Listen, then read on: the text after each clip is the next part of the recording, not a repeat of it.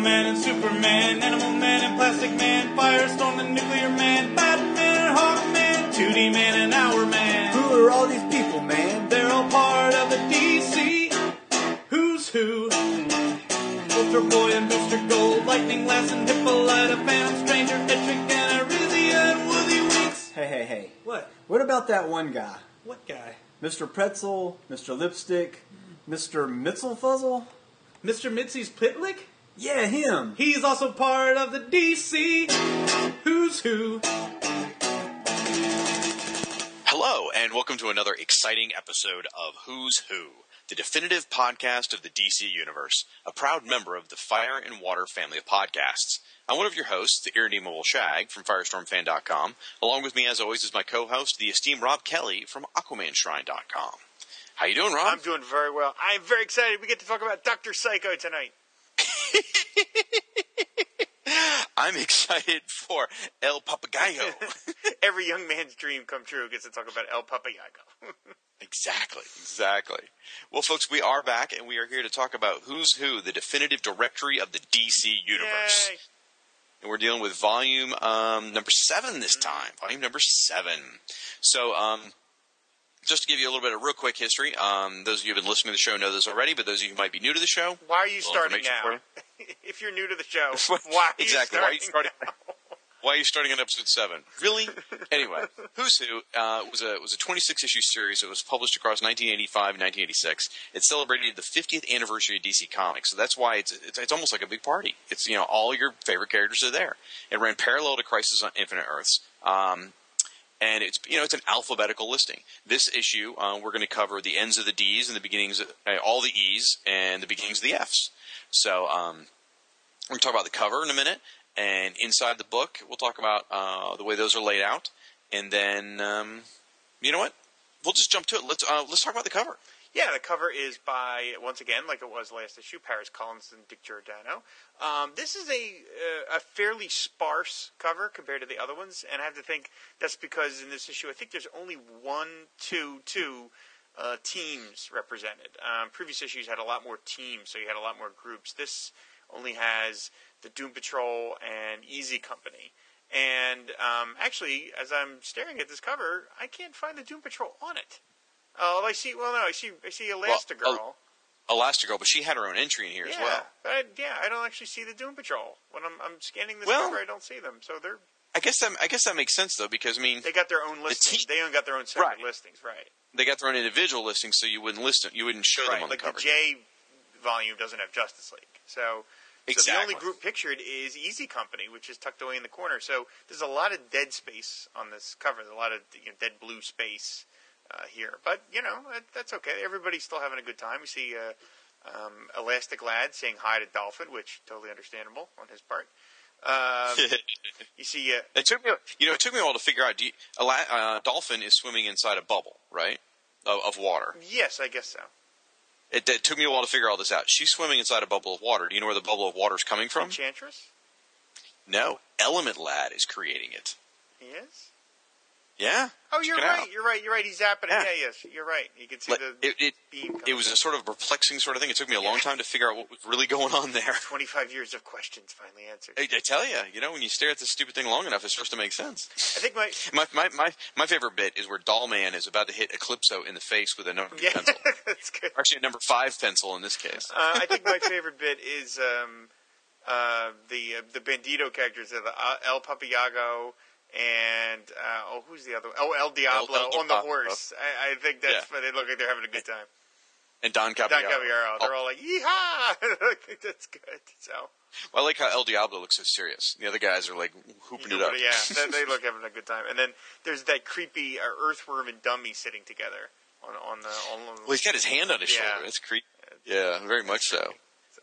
I do. I do like Duo Damsel and Duplicate Boy sort of like flirting there. That's Yeah. cute. And then uh, there was one more. for him. I never thought this would happen to me, but Oh my gosh! now here's an interesting thing. Um, if you look at Elongated Man, those you can tell immediately that this is a Paris Cullins drawing. You can tell by the eyes. There's something about Paris Cullins' eyes. I, I can almost always recognize them. Now, do you flip to the back of the book, the backside, and you get Elastigirl, and her eyes actually don't look like Paris Cullins' eyes. I found that fascinating. Okay. It's just Paris Cullins. One of the tells for me with Paris Cullins is always the eyes. And this one, I if I look just at Elastigirl, I'd never guess it was Paris Cullins. So that and maybe the Dick Giordano sort of effect going on He there. drew women very well, so I wouldn't be surprised if that was Yeah. more affected by him. The uh, the other fun thing, of course, is that uh, Elongated Man and Elastilad uh, are Elastic Lad are all kind of wap- wrapped up around each other, sort of. Because you know, stretchy characters always have to be doing goofy, funny Yes. stuff. So they are. And uh, now the one Firestorm character on the cover, who is the Enforcer, took me forever to figure out what's happening to her. She's she's got all these weird bubbles of energy around her, and she looks all perplexed. And I was like, I couldn't figure out what was going on. It took me a long time to figure out it's actually Enchantress on the other side of the cover. Oh yes, yes, yes, yes, yes, yes. So it's, it's clever how they, how Paris Cullins laid it out It's that very way. nice. It's very nice. So, but it's a fun cover. It's a fun cover. It's um, I think it sort of suffers like the last couple covers have been, where the pencils are probably stronger than the inks. Like the inks looked like they were probably rushed. And you make you made a good point last time I said that. You said, "Well, Dick Giordano was an extraordinarily busy guy." so, like all the all the foreground characters are very clearly defined, but the background characters are a little, a little loose. Yeah. Well, um, as we begin to uh, get into this, folks. By the way, we said this. We said this is volume seven, so its cover date is September 1985. So set your Wayback Machines, folks, to June 20th, 1985 is when it actually hit the stands. And our thanks to Mike's Amazing World of Comics for that information. Now, when you go inside the book, you're gonna you would discover that there are absolutely no advertisements. That's what you get for your dollar. The fact that you paid a dollar for this comic in an era when comics were much cheaper. You get 32 pages of entries and no ads. That's pretty sweet. I, I think that's great. I'd love to buy a comic with no ads nowadays. That would be nice. Um, not even not even house ads. It's so cool. So now our goal, as we're going to go through this, folks, is that our goal is that you don't have the have to have the comic in front of you. You know, if you've got it, sure, bust it out, hang out with us, sit down by the fire, and uh, don't don't get the comic on fire. That's not what I meant. Anyway, and uh, chill out. You know, go through it with us. But if you don't have it, that's okay. We're going to kind of describe it in such a way you won't need it in front of you. But we are also going to post a handful, maybe ten entries or so, over on our Tumblr site. Uh, Rob, you want to tell them about what our Tumblr site Uh, is? yes, that's fireandwaterpodcast.tumblr.com. Awesome. So why don't we talk about the letters page, and then we'll get into some entries. Uh, yeah, the letters page. The, there's one uh, one letter writer asks about subscribing to Who's Who, and they they mention that uh, you can't subscribe to limited series, unfortunately.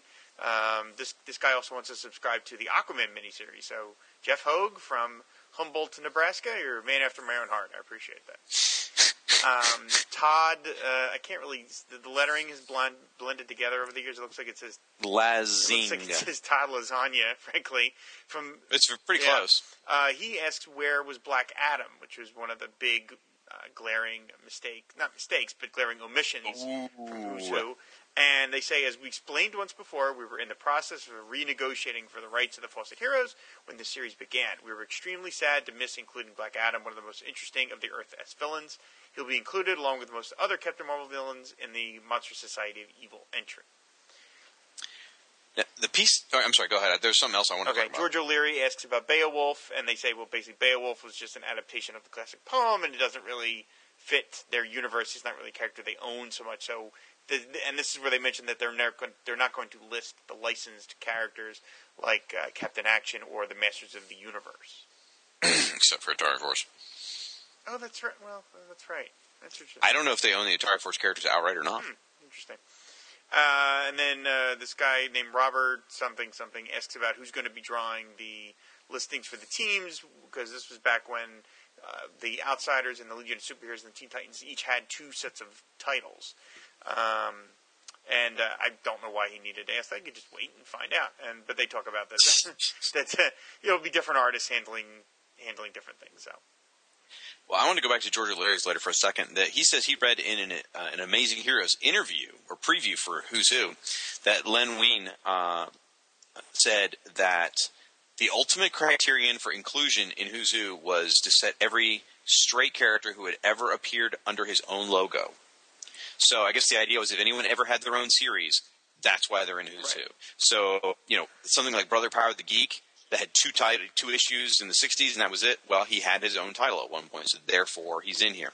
Now, I, I'll, we'll put this to the test if uh, Prez is in here. I don't remember if Prez makes it into Who's Who or not. I, I didn't think he did, uh, but one of the another big glaring omission, which they haven't mentioned to this point, will be Angel and the Ape. They forgot to list Angel and the Ape, and Angel and the Ape got their own series.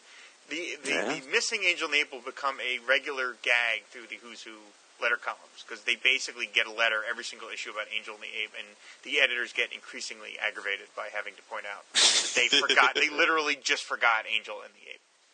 That's funny. So. All right, folks. Well, we're going to get started in here now. A couple different things to tell you about the way these pages are set up. Um, each each entry is a page, and you get uh, a piece of artwork, and then you get a lot of text. The artwork features the, the main character prominently in full color, and the background is uh, sort of background detail of the character. It gives you um, maybe some sort of it visually tells you their history or shows you some of their powers or tells you something about the character. It's a lot of little different drawings usually, and usually um, they try and show the character without their mask in the background as well. That's usually uh, one of their criteria is you see the character with a mask in the foreground, ma- no mask in the background, and that, that background is a single color. And Rob has made up a word for it called surprint. Which has now been proven to us that is not Yeah, it's- it's- accurate it's usage of that word anyway, but it's become part of our lexicon, so we're going to keep using it. Color hold would be fine too. and then uh, on the, and then the text piece gives you sort of like almost an uh, an encyclopedia or baseball card version. You know, gives you their name, their occupation, their marital status, known relatives, group affiliation, base of operations, first appearance, you know, height, weight, hair color, all that stuff. Um, then it gives you their history, and then it goes into their powers and weapons. Now, right as we're getting into this issue, Rob, I wanted to mention something. I noticed a couple different things about this issue. Th- this is a very unusual issue compared to the previous ones we've already looked at. Um, first of all, there, there's not a lot of big, big name characters. Well, I have I have uh something related to that, but go on. We'll I'll do get to that in a second. Okay. All right, then I'll, I'll hold the rest of my comments on that. The other is, I don't know whether it was an active effort with this issue or what, but there are a lot of new artists that show up in this issue. Like, uh, there's folks here that used to work for Warp Graphics and never had never worked for DC until this issue. So, I mean, there, there's a lot of different people who come in for the very first time to draw in this uh, this particular issue, or work on a character they never worked on before. And I'll mention that as we go through each one. And the last bit, which I found really fascinating, that I sort of stumbled across by accident, really, when I realized it, is there are very, very, very, very few masks in this issue. Darn near every single person in this comic doesn't wear a You mask. have really studied this one. Well, I well I was thinking about the thing, and we're in the foreground. They have the mask, and in the surprint or color hold, there's no you know you get to see their natural face. We keep flipping. no one's wearing a mask. I mean, there's just a bare handful of people wearing masks. I thought that was really interesting. Okay. So, all right. Well, did you want to say whatever your thing yeah, was there? well, the little, to? no, the little factoid I had was I was curious about because as you see in the cover, the main character is the elongated man, which means you're gonna have a lot of heavy hitters here.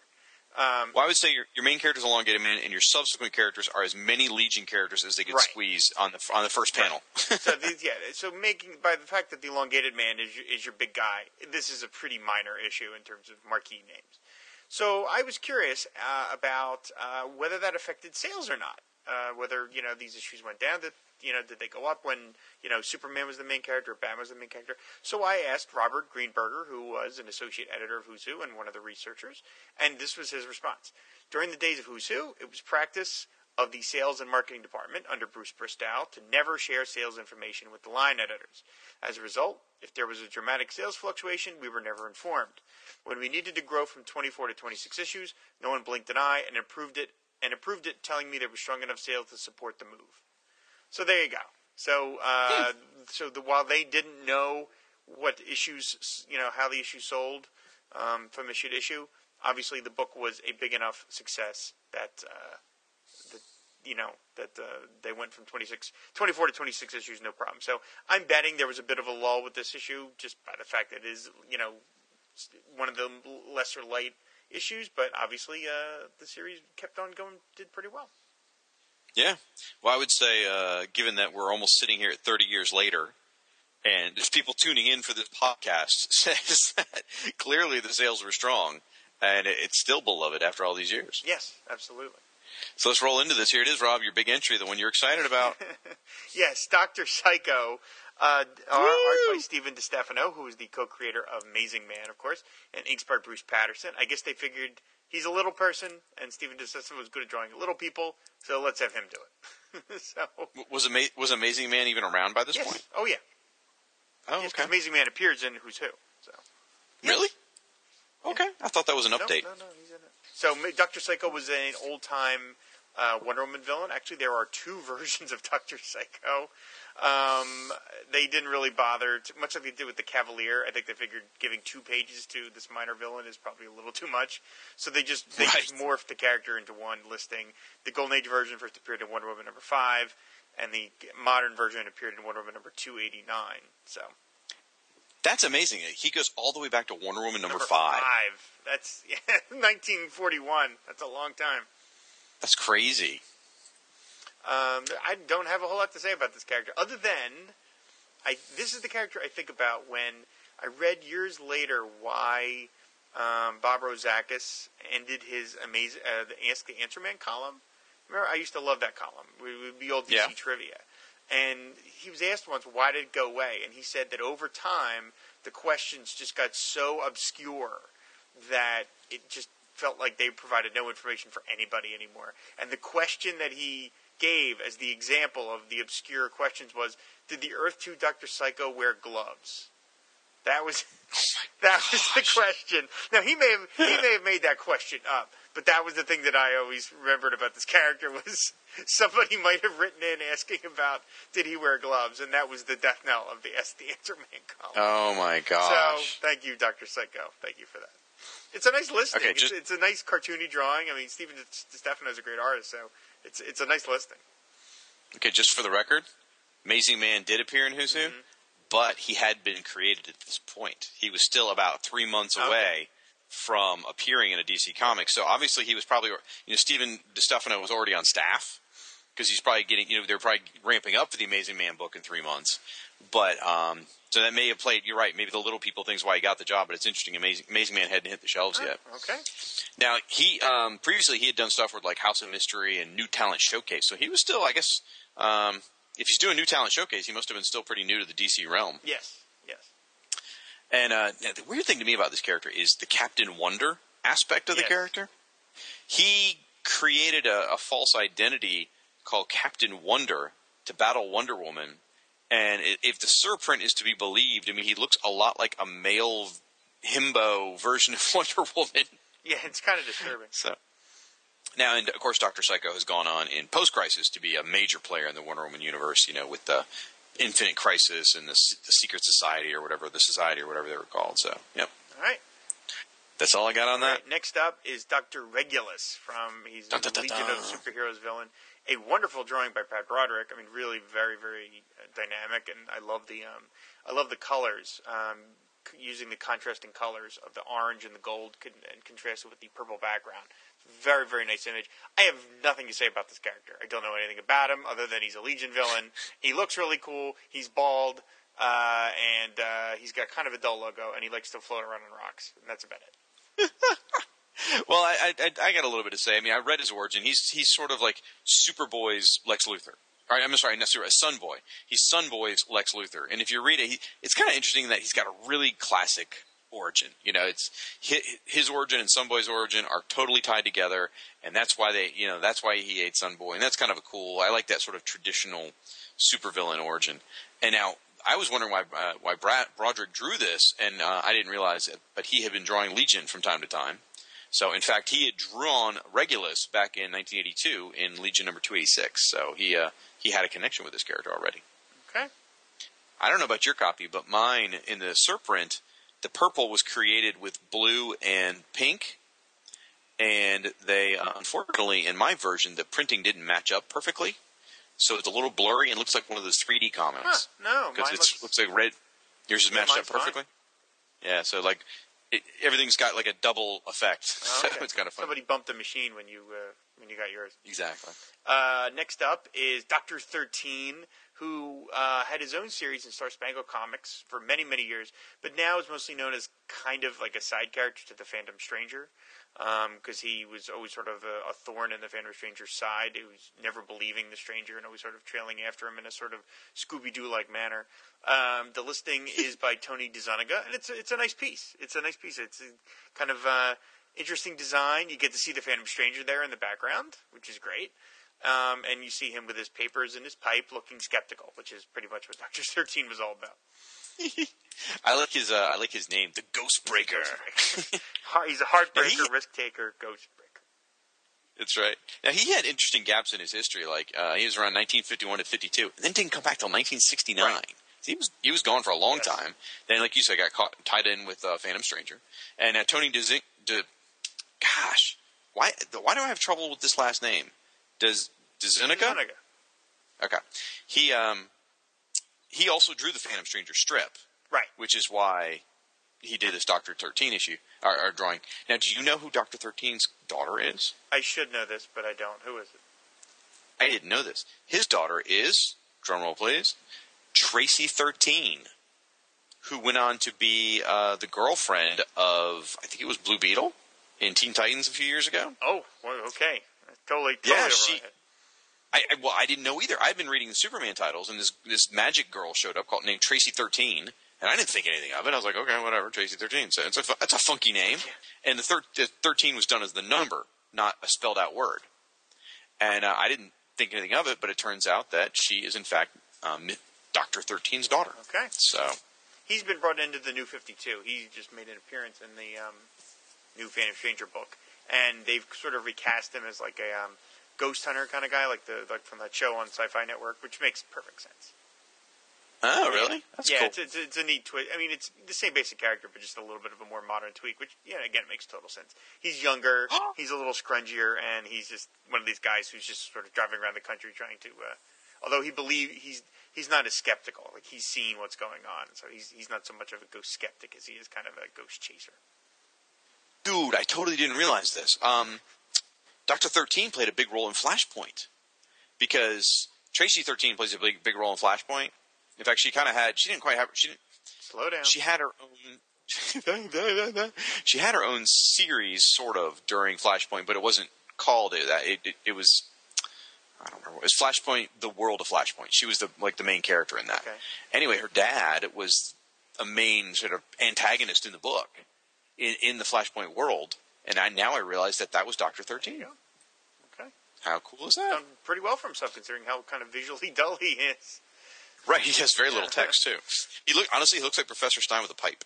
Yes. he does.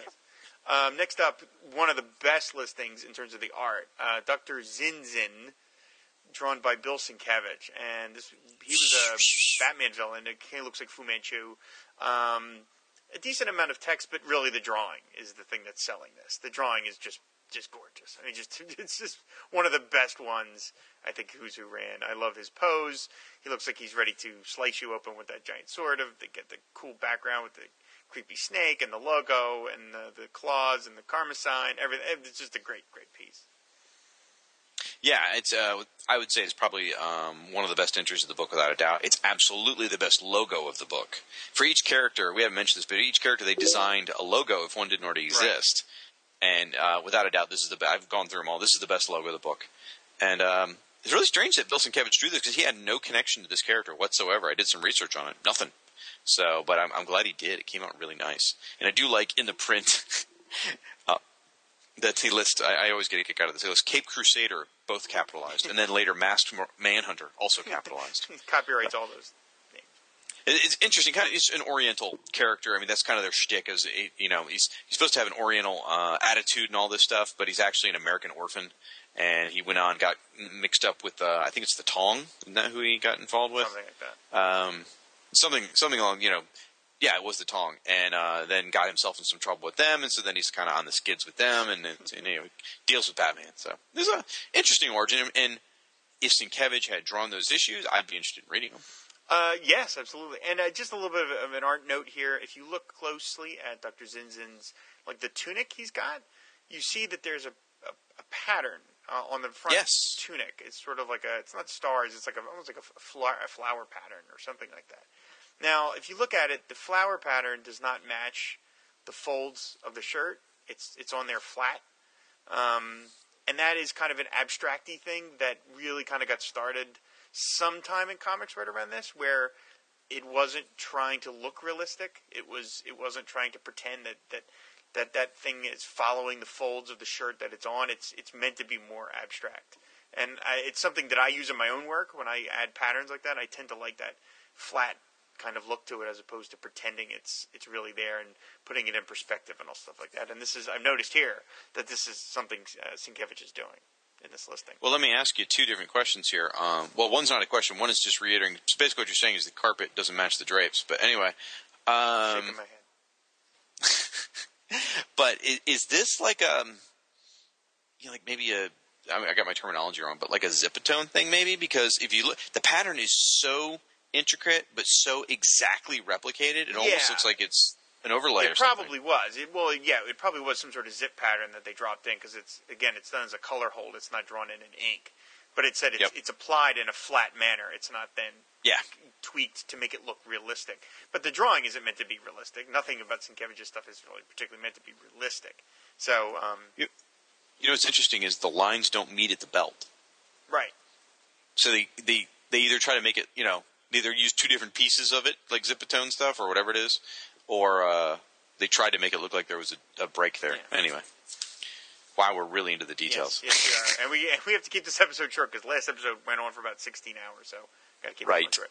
Next is Doll Man with a really creepy cat um, sticking his face into the drawing. I don't know what- Um, I always found it very distracting when they added like the background element but put it in color because it doesn't it does it doesn't make Ah. Doll Man look terribly imposing that he's about to be attacked by a kitty cat. So But it gives you a perspective of size. well, but I'm saying you could have done the cat in the color hold without making him full color. I don't know that you would have realized the the, the relationship. Let's not argue So, about Doll Man. Um, It's really not worth it. no, the it's effort. not. This is and this is probably the it's drawn by Murphy Anderson. Um, this is probably the only listing I can think of where there's a dedication right on the Yep. thing, and it's dedicated with uh, greatest admiration to Lou Fine, Murphy Anderson. Lou Fine, of course, created Doll Man. So it's kind of interesting. It's interesting that they let Murphy Anderson sort of like send a little message, a text message to Lou Fine, who I think was not around anymore at that point. So uh, I would assume that's why. Yeah, yeah. So, uh, I thought I thought it was. I thought it was a nice touch. yeah, it's not. It just it's it's interesting, you know. It just it just sort of breaks the fourth wall a little bit of like, oh hey, there's this other message that one artist is sending to another on the page of this comic book. Well, I don't know that there were a lot of um, artists that were gone from the world at this point. Like, I mean, I guess Siegel and Shuster, sure, or, or, but like, I mean, gone from I the don't- world. well, like you know, Kirby was still around, Siegel and and Shuster were still around. oh, were they? Yeah, yeah, okay. Uh, Curt Swan was still around. I mean, all these famous guys that you know established these characters were still around. So when you get to Lou Fine, he's one of the few ones that wasn't anymore. yeah. Okay. So, um, a couple interesting things about this character. I, I as you read through his origin, he was part of the Freedom Fighters, and then later on the All Star Right. Squadron. He's not an original, originally a DC character. Correct. But he goes from I wrote this down because it was a pattern, and I was trying to unlock the Da Vinci Code with it. But he goes Earth two, Earth X, Earth two, Earth X, Earth two, Earth X, Earth one, Earth X. He literally the story goes explains how he goes back and forth and back and forth and back and forth between these worlds. It's like blah, it's making my head spin. And then the only other thing I thought was worth mentioning is apparently somewhere along the lines he developed psionic blasts, which is just the biggest WTF moment for me. This is like what? Was that just one of those like George Reeves moments where they just add a power for no reason because it worked in the story and everyone forgets about it afterwards? It's like what? so I found that bizarre. Um, yeah, that's Here all I have to say about Dolphin. Yeah, I know you're excited for the next. Here we go. Dolphin. Here we go. Dolphin by Dave Stevens. Uh, I should have asked Bob Greenberger who who picked Dave Stevens because whoever picked Dave Stevens to do this deserved a raise. Uh, look, this is probably the best listing in the book. Probably one of the best, like what, top five listings in the whole series. It is one of the top five in the entire series, and I would say it is the most memorable entry of the entire 26 issue. run. Whoa, that's saying something. Um, Well, if you were a 13 year, Uh, yes. year old boy reading this, it was the most memorable. and, it, and it works for several. It works on several levels. First of all, it got Dave Stevens further into the DC universe, which was great because he wasn't somebody that did a lot of DC stuff. I think he'd only pretty much done the Catwoman listing to this point. Um, it brought back a character that most people had never heard of. I mean, yes, she was in the Forgotten uh, part of the, the Forgotten Heroes and stuff, but most people still did not remember her. So it was, and it was giving her the best possible presentation. I mean, it really made this character look amazing. Um, Like, she's gorgeous. Yes. She's she's she's beautiful. It's very very cold underwater. um, Yeah, I'm kind of surprised they got away with that. to be honest. Right. Now it- you're right. She only had a handful of appearances, but she had appeared more recently in that Forgotten Yes. Heroes. I mean, that's really what got her in here. Yes. So yes. now it's interesting that they kind of go back to her first appearance was in Showcase number 79, and that issue is called "The Fantasy at 14 Fathoms," and you know they're really playing that up here. She is a fantasy girl. In in fact, there's a swimmer, who, there's a guy, a scuba diver, looking at her, who's just totally like, "Arr?" not because there's a girl underwater swimming. I promise you that. It's because of how hot she is. And she doesn't have any scuba tanks on and stuff like that. He's probably amazed at that. I don't think they care. Okay. Got, I got a little more on this one, unless you got something. The one quibble I have, and I just noticed this after so many years, her left arm is colored incorrectly. Oh my god! That's her elbow Oh, there. Uh, I wasn't looking at her arm. Yes, I know. So But that's her arm there. That's her elbow, and it's colored white because obviously whoever colored Okay. it thought it looked like either the color just dropped out, or whoever colored it thought that was her hair. It's not her hair; it's her elbow. interesting. Yeah. Again, they weren't looking at her hair either, or I mean her arm either. Uh, and I can promise you, folks, Dolphin will be on the Tumblr. Yeah. Um, now, a couple things in this one. Again, they mention uh, I, I, I mention this almost every episode, but again, in the origin, they talk about Superman, and they say see the, see an entry for Superman. And they say see Superman two, which again breaks my heart because Superman of Earth Prime never gets an entry. So, but here's something more interesting that I don't know if you realize or not. I mentioned again her first appearance was Showcase number seventy nine, which was 1968. In that issue was a reprint of an old Aquaman comic. Do you know what Aquaman comic was reprinted in Dolphin's first issue? I should. I used to have the comic. Which one was it? Adventure Comics number 269, Oh, which his was new origin. no, Oh, yeah, it was it? Oh, no, what was it? that's um, the first appearance of Aqua. Oh, okay, okay. so, in this one comic from 1968 is Dolphin's first appearance and a reprint of Aqualad's first appearance. And who did Dolphin eventually marry? Oh, the Aqualad. Kind of, uh, kind of interesting. You know, it all comes together. It's a full circle. And she had a relationship with Aquaman as well, so she she worked the she worked the room. I, I think everyone wanted a relationship with her. Uh, yeah, it's a great listing. It's a great drawing. Uh, everything, you know, all right. It's like this is like probably what Who's Who was like most capable of in terms of, you know, bringing a character out of the past and presenting it in a new way that made it really compelling. And this is just like one of their, you know, the one of their all-time best moments. And, and, you know, we we should be talking a little bit more about the character's origins. Probably like they made it very clear, like her origins really unknown. It's basically, I mean, it's a whole lot of text about she's a hot girl who they found un- that can breathe water, and no one really knows why. Right. So no one really seems to care. It's okay, and they just talk more about her encountering the uh, forgotten heroes and forgotten villains. So Fantastic. All Nice right. logo too. Uh, it's uh, it's classic. it is as very my, classic. Yes. my- as my New Jersey friend would say. What? I like the way you say classic. Classic. There, uh, What see, you you, do it when you're not paying Oh, attention. You say it Oh, funny. All right. So, please. All right, next. No, wait, wait, no, wait, wait. Does it bother you that in, in Dolphin's surprint? I mean, in Dolphin's front full color piece is some coral. No, uh, I, there's something about. I think the image just works better. That that cat popping in, photobombing Dollman just looks weird. I know you the same joke, Dollman. but I mean, it just looks. I don't know. It just looks weird to me. This this seems more kind of That's well hilarious. designed. I hate to like slam Murphy Anderson against Dave Stevens, but the Dave Stevens piece just feels a little more, a little better composed. So it's all right. Um, next, I'm a little yes. Anyway, Next is Don Caballero. Uh, he was a fencing instructor. Was his uh, was his occupation. He's in Inigo Montoya. He first appeared in All Star Western number fifty eight. I have nothing to say about this character. I don't know other than he looks awesome. The art is by Bill Wray, who is mostly I kind of more familiar as a humor artist. He did a lot of stuff for Mad Magazine. It's a great piece. It's really a nice drawing, and this is again, this is one of those things that kind of makes me want to go find these issues because he looks kind of cool and his history seems kind of cool. he's kind of a Zorro without the uh, uh, without Don Vega or whatever his name was, uh, Zorro's secret identity. He's, he's sort of like Zorro without the secret identity because we they never find out who he is. Now it's I, it's funny. I did I did a little research. Don Caballero. Do you know what that means? Uh, no, Okay, it's, it's basically the gentleman, which is kind of okay. cool. I do like. Uh, it talks about here he had a, a, a horse that he always rode named Caballo. You know what that means? Horse. Okay. Look, I So don't know horse- Spanish, so stop asking me. Hey, I had to Google this stuff. Uh, he has a horse named Horse, which cracks me up. Now, Manos, um, interestingly enough, you said Bill Wray did the drawing. You're correct. Th- Thank now you. his first his first appearance was actually drawn by Gil Kane. But do you know what Bill Wray's connection to the character is? No. He wrote the first appearance of Don Caballero. No. No, no. no. Yeah. Yes. Back in 19. Well, uh, then. No. All right. Okay. Breathe through your nose. Okay, No. Uh, no. Well, that's. I mean, I am going based on research I did. By the way, folks, if you ever wonder where Shag does all his research, I do my research. Third person. I do my research from Comic Book DB, which is uh, the comic book database. It's a very useful site. According to this, All Star Western number 58, which was uh, came out in 1951. Right. And Bill Wray was born in 1956. Seriously, then so this he was is a ma- really th- good writer. That he would manage to write a book five years before he was born.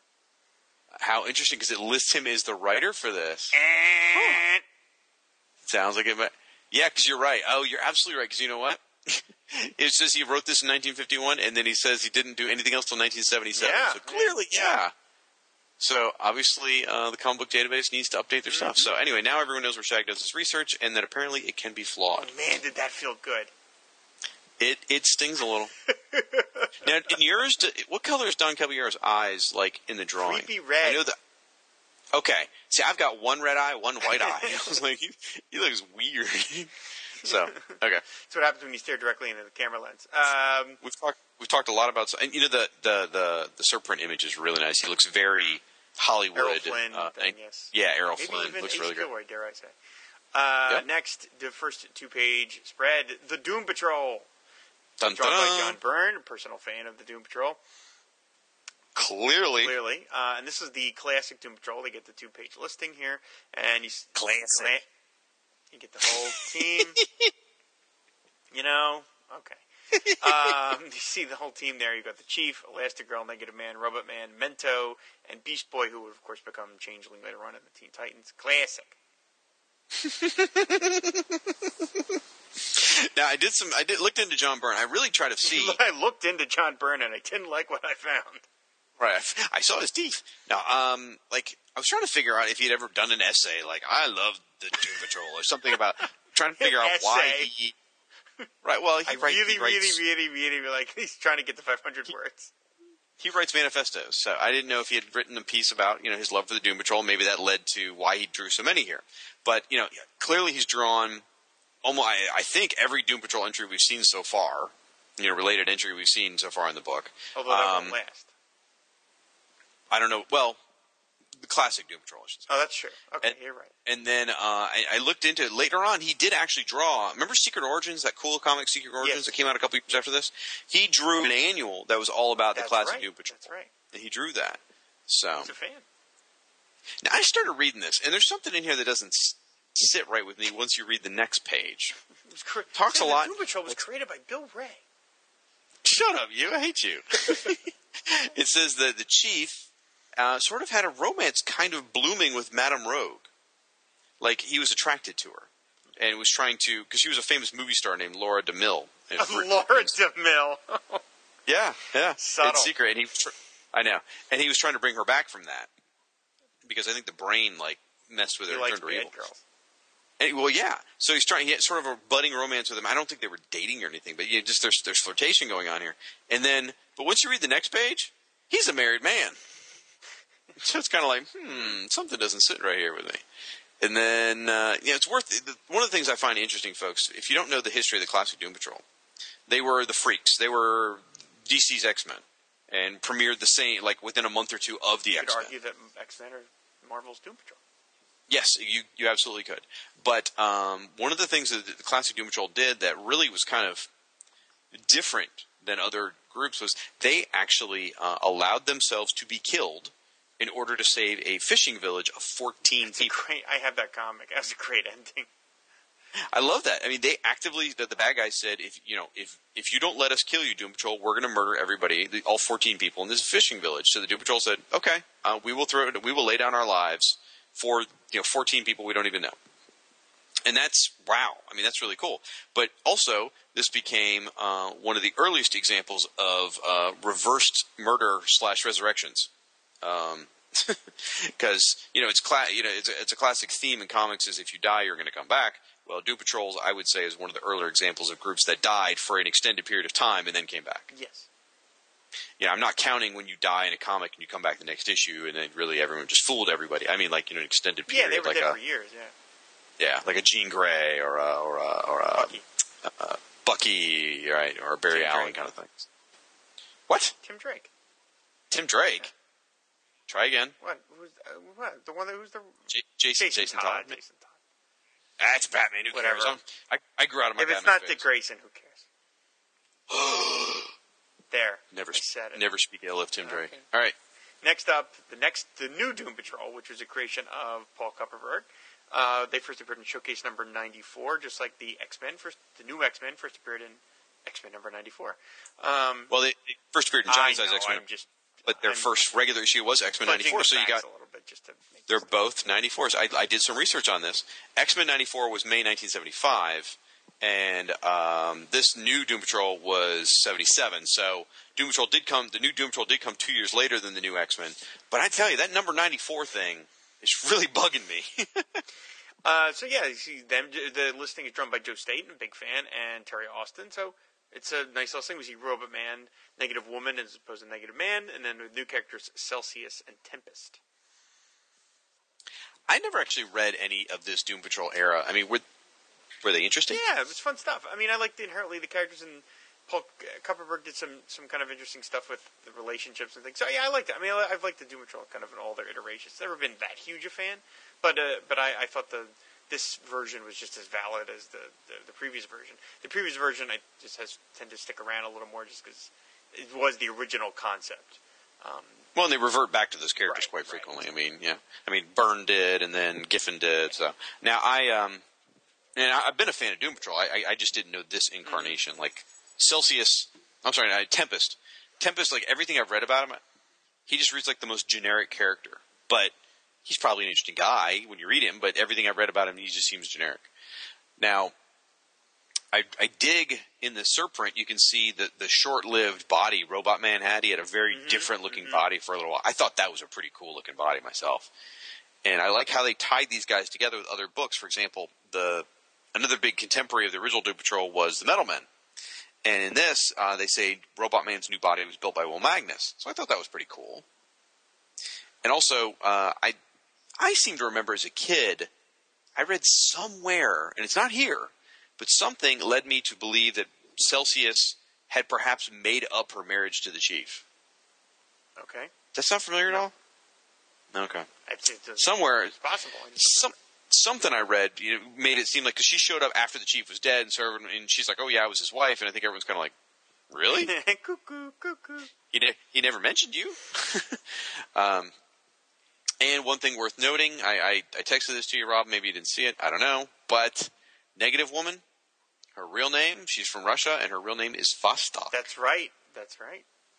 Dun, dun, dun, dun. For those of you who've been keeping up with the others the, from the Aquaman Soon to be stars of their own book. The others. That's right.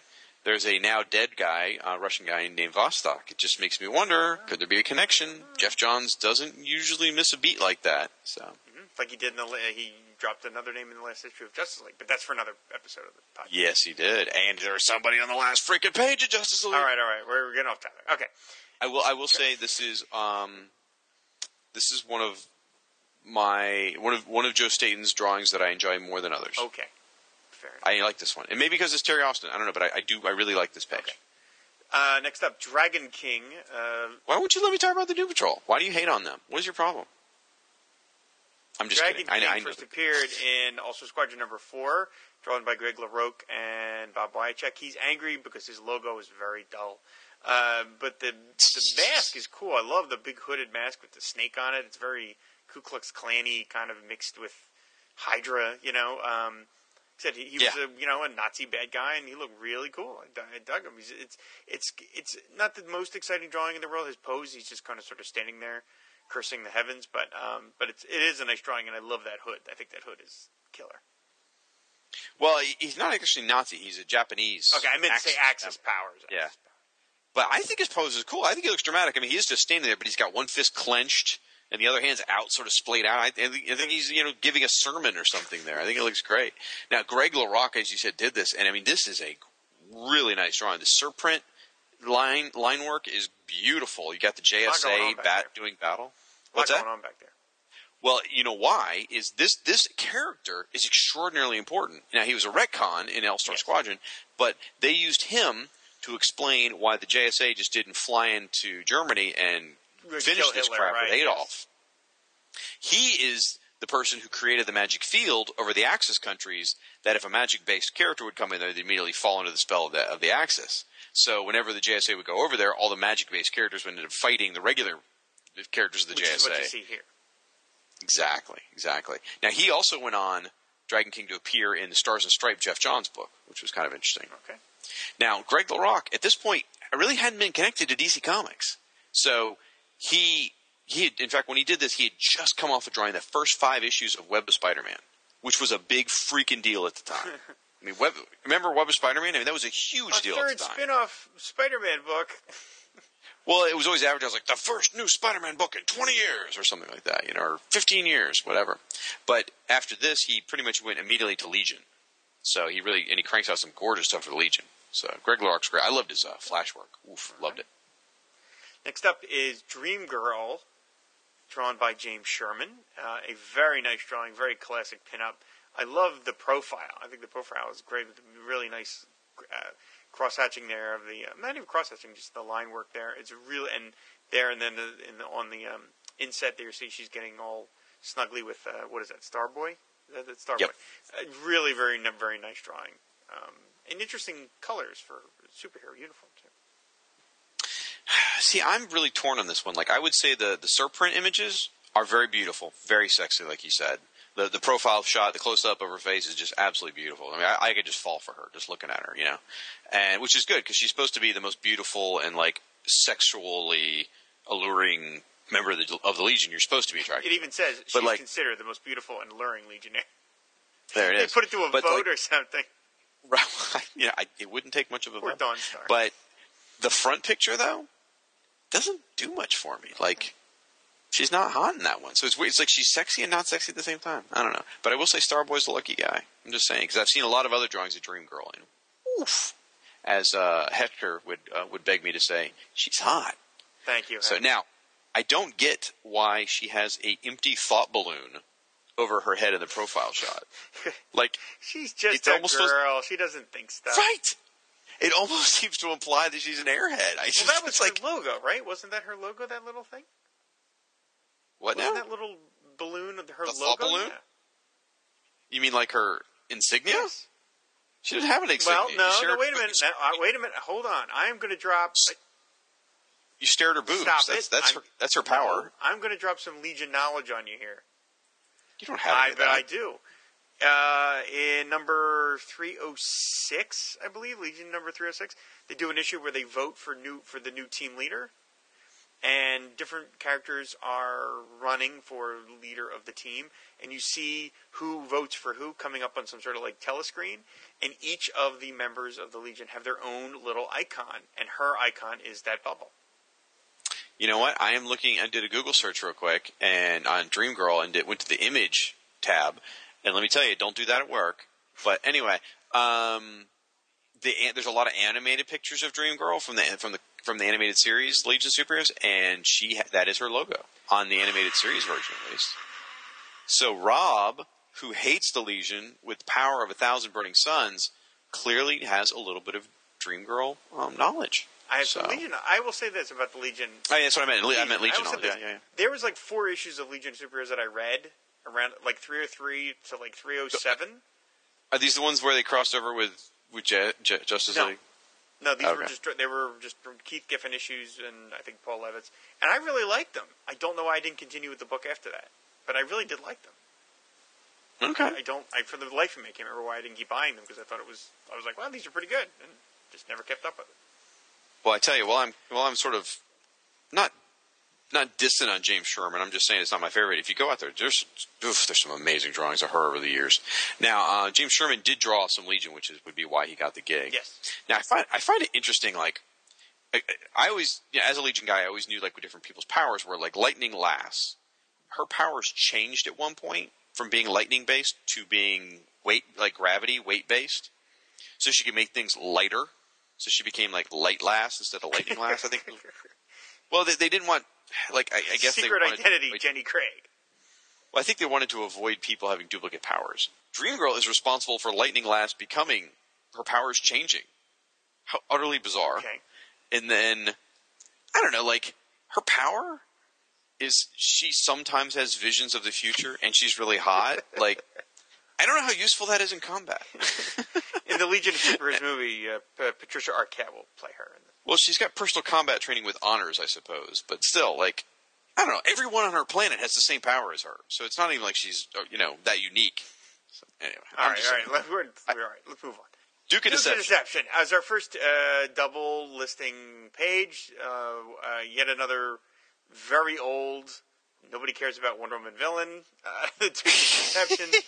uh, the old version first appeared in Wonder Woman number two, which That's is about as old as you could possibly get, and still be in the Wonder Woman history. And then the second one was in number 217. It's drawn by Jose Delbo, one of my former instructors at the Kubert School. He didn't give me a great grade, so screw him. And inked by Bob Smith. The uh, the other listing is a Well, hold on. On Duke of Deception, he looks a little uh, Gil Kane-ish, okay. like the face. All right. And uh, you said Jose Delbo drew it. Interestingly enough, he drew Wonder Woman for quite a He few years, which make, yep. And I thought it was interesting that the character, one of his goals was to try and worsen World War II. I thought that was kind of interesting. Um, and then the other listing is the Dummy, which is a vigilante villain. And the dummy looks like a life-size ventriloquist dummy come to life, and I find them very frightening. So I don't even want to talk about this anymore. Well, he fought Batman one time, so which made me think I would love to see the ventriloquist, the villain, you know, the ventriloquist, the Batman villain who who has the the dummy. Yes, Okay, I'd love to see that dummy versus this dummy. I, well, I don't want to see any of it because again, I find it very creepy. This is a nasty character, and that he killed the vigilante sidekick. He did. He killed stuff. Isn't that crazy? He was killing sidekick Now- long before the Joker ever thought about it. That's true. And this was drawn by Marshall Rogers, which is just Yes. awesome. Really nice stuff. I love the little drawing of him sneaking up on the vigilante around the corner. gotcha. Oh, I like that. Yeah, right. That's exactly how I imagine he talks. Like It's that. creepy. This is just creepy. I want to move on. It really is. I Yes. just find ventriloquist dummies very upsetting. Uh, Next. next. duo, Damsel, art by Mary Wilshire and Dick Giordano. Very nice, very pretty drawing, and you see her and they're using her powers there. Now, if you didn't know this was by Mary Wilshire and you just looked at it, who would you think drew it? It it wouldn't shock me if it was a to- if they said it was a totally Dick Giordano drawing because it has that look to it. I think it's it bears a lot of his stamp as the inker. Uh, see, I was thinking uh, Carmen Infantino, inked by Dick Giordano, Really, is what I was saying. It looks like an Infantino to me. I thought it was until I started really reading it. Now, Mary Wilshire um, had not done DC really up to this point. And I think uh, the reason she got this gig, I think, was because she was known for drawing women. And Duo Damsel is a very pretty girl. I mean, heck, you get three of them here. First non-charter member of the Legion. Okay. Used to be Triplicate Girl. yes. Till, com- till Computo killed one of them. Yeah, and there you see him in the background there. Now, you know, she. A lot of people may know she married Bouncing Boy, which Nice job, he totally. Right, he totally married up. Okay, absolutely. But I feel so bad here because in here it talks about how she had a crush on Superboy like for the longest time, and then uh, I love the way it's worded. Realizing that a crush she had long had on Superboy was hopeless because she knew his destiny from her history books. She fell in love with Chuck Taine, Bouncing Boy. So, wow, what an ultimate um, sloppy seconds, or you know, just not even sloppy seconds really, but just uh, uh, like Settling. a total settling. Yeah, like ouch. You know, I can't have Superboy, so I'll take the fat kid. I mean, it's really what she, what they just wrote in that Chuck paragraph. Taine is not complaining. Right, totally. Yeah, absolutely. Uh, All right. next is a one of the more unusual split pages. Uh, we've got Duplicate Boy from the Legion again, another Legion of Superheroes character drawn by Jerry Bingham and Jack Giordano. He looks very sa- self-satisfied using his powers there. he does. He's, dun, dun, look at me. I have a very ridiculous costume, but uh, here I am using my powers. Um, and then the other listing is Earthworm, art, art by Tim Burgard, who is a Huntress villain. Uh, who I'm not Yes. familiar with, but uh, it's it's a cool drawing. It's hard to see it because it's so tiny, but he, he s- looks suitably disgusting. Well, he kind of reminds me of like a, a he seems like he'd be a good Batman villain, like a like a rat catcher, Right. Well, you know, he's a Huntress villain. character. It's close. Right, and he, lo- he looks a little bit like Caliban because he lives in the sewers. But the thing that disturbs me about him is, I mean, he he steals babies. I mean, that's just that's really upsetting. now, um, the thing, interesting thing about Duplicate Boy, a couple different things. Jerry Bingham drew Duplicate Boy, and Jerry Bingham really hadn't been doing any DC stuff, like, or at least I'm sorry, hadn't, hadn't been doing any Legion stuff at this point. So it's kind of interesting that they got that gig. He'd been working a lot for Marvel and Independence, and he was drawing the V comic, which I own all issues of V, Wow. sadly.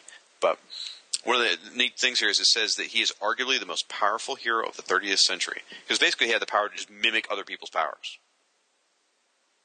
So, like at one point, he mimicked Superboy's power so he could fly like across the solar system in moments. Yet he couldn't know, mimic quickly. a better costume. He's one of the heroes of Lallor. Okay. There we have it. Okay. Um, next up, uh, the double page spread. Easy. Oh wait, What? wait, I was going to say No, one quick we're thing. moving oh, on. no. That, well, the, I want to say the dupl- the split entry. This is one of the times where it was kind of weird in that the typesetting's funny in that all the text is on the left hand side. Normally they would like have a picture on the right side and a picture on the left, like one right justified, one left justified. Okay. They didn't do that this time. And it's not a 50-50 split either. Right. Duplicate Boy gets But like you- a little more. But normally they do they would switch up the justified just to sort of make it a little Right. more interesting to look they at. were in a hurry. Okay. All right. Next right, up, next is important. Easy Company, drawn by Joe Kubert, of course. Uh, Easy Company was basically the Heartbreakers to Sergeant Rock's Tom Petty.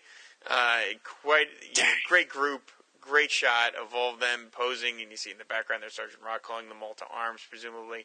Um, you only this I believe there were other members of Easy Company over the years, but these were like the main guys that got used over and over again. It's a great drawing. Of course, it's a great drawing. It's by Joe Kubert and drawing his arguably his marquee characters. So you know, just a classic Dude. dude. Like you know when we talk about uh, Aquaman and we talk about Ivan Reis, and every so often when in that book you, you get his I, I don't remember how you phrase it, the Bam page The or something kapow, like that. the kapow you- moment. The kapow page. This was the kapow moment of this book for me. Like I flipped this page and I actually caught my breath. It just it's the picture is huge. The the little heads along the side, which is very typical for DC, but a row of heads with names. The backgrounds are black, Yep. which is unusual here. There's a lot of dark colors on this. Uh, you know, he, Rock is huge. He, he's, his arm is stretching across two pages in the back and the surprint. It's it is a kapow moment. This this drawing, and it just blew me away. And it's a great one by Kubert. Absolutely great. Absolutely. I mean, said they deserve it. They had their own series for you know like thirty some odd years. Uh, you know, uh, they were great. It was great, and I, I like how the characters in the background, like their legs, start fading into like nothing. Like the detail disappears. It gives it kind of a very weirdly kind of ghostly feel to it. I mean, maybe it's not necessarily what he's going for, but it's it's it's interesting that the detail fades as they go down towards the ground. Um, Yeah. yeah, it's great all around. I, and and this is one of those things where like I want to go find the old issues of Sergeant Rock and Our Army at War and reread them because those are some amazing comics. The little bits I've read hear- are amazing. Yeah, I've heard they're great. I've never read any Sergeant Rocks, but I hear they're great. I, I, I think my favorite character, just from the from the picture, is uh, Farmer Boy. okay, He's watering the flower. very Makes me happy. sweet. Um, next up is Eclipso, drawn by Dave Gibbons. Fantastic, great drawing. Um, he first appeared in House of Secrets number sixty-one. That's probably like one of the more obscure kind of like first appearances. He, appeared in one of the mystery books, not a not as a supervillain Yep. necessarily. Um, Yep. Great drawing again by by Dave Gibbons, and we see the little bit of the origin. You see a close up of him without all the goofy stuff on his face, and then seeing him use his his little uh, jewel of power there, where he's all happy and happy with himself. Yep, and and Dave Gibbons got this gig because he was drawing Green Lantern at Yep. the time, and Eclipso had, had dealt with him. It goes all the way back to 1963, by the way. I looked that up. Now, uh, Eclipso in Post Crisis is very different. Uh, I mean, they, they didn't deny any of his pre-crisis origin, but they just fleshed it out much further. And there's actually a hint of it in here. It says that um, he is superhumanly powerful and a savage hand-to-hand combatant. Savage. Right, which doesn't correlate from my memory of pre-crisis Eclipso, but it certainly correlates with post-crisis. So I, I, I dig that. And there's no mention in here, by the way, of Eclipso possessing people. Like that, that's totally his shtick in post-crisis, is he possesses people. Here, it's all about the gemstone. Depending on which eye he held it to, it shot two different beams. so, like, it, it shot a black beam and a white beam, basically, is what it shot. Okay. So, Very cool. He is one of Mhm. the doofier looking characters, though. You have to admit, with the little beanie head and the I tell you, like when they produced his action figure, I was excited about it. Like It was a classic Eclipso. I, I couldn't buy it. It it looks so ridiculous. I'm like, oh man. His face is scary, but then you realize that he looks like an elf, and the little beanie head. You're like, oh lord, you know. Right, exactly. He just needs those little uh, pixie boots and uh, so, I don't know, so. Next up, uh, Elastic Lad, drawn by Howard Bender and Romeo Tanghal. Worst costume in the DC universe? I actually wrote bargain basement Okay. costume is what I wrote. Lazy. I mean, this, this sure. is a costume created by the Ben Cooper Halloween people, where you have your own name written on across your chest. I mean, just ridiculous. I, I'm sorry.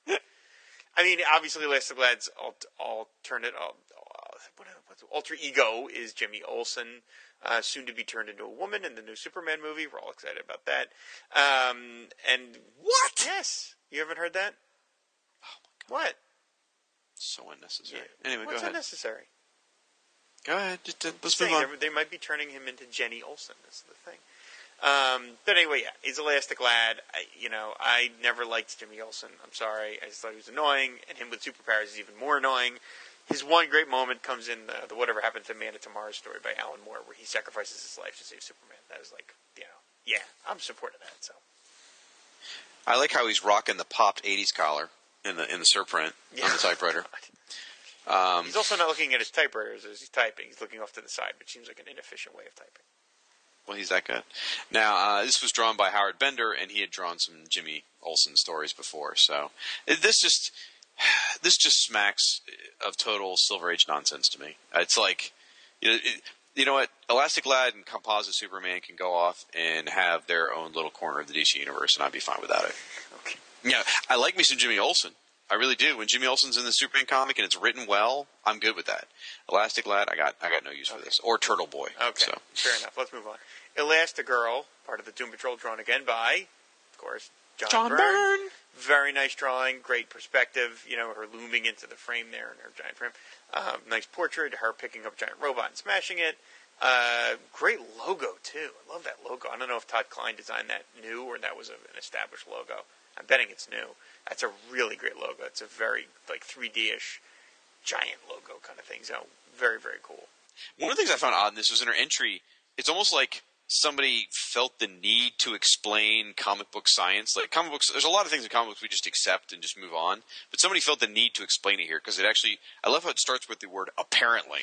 apparently, Elastigirl gave off an unknown aura that caused whatever she wore to expand, stretch, or shrink as she did.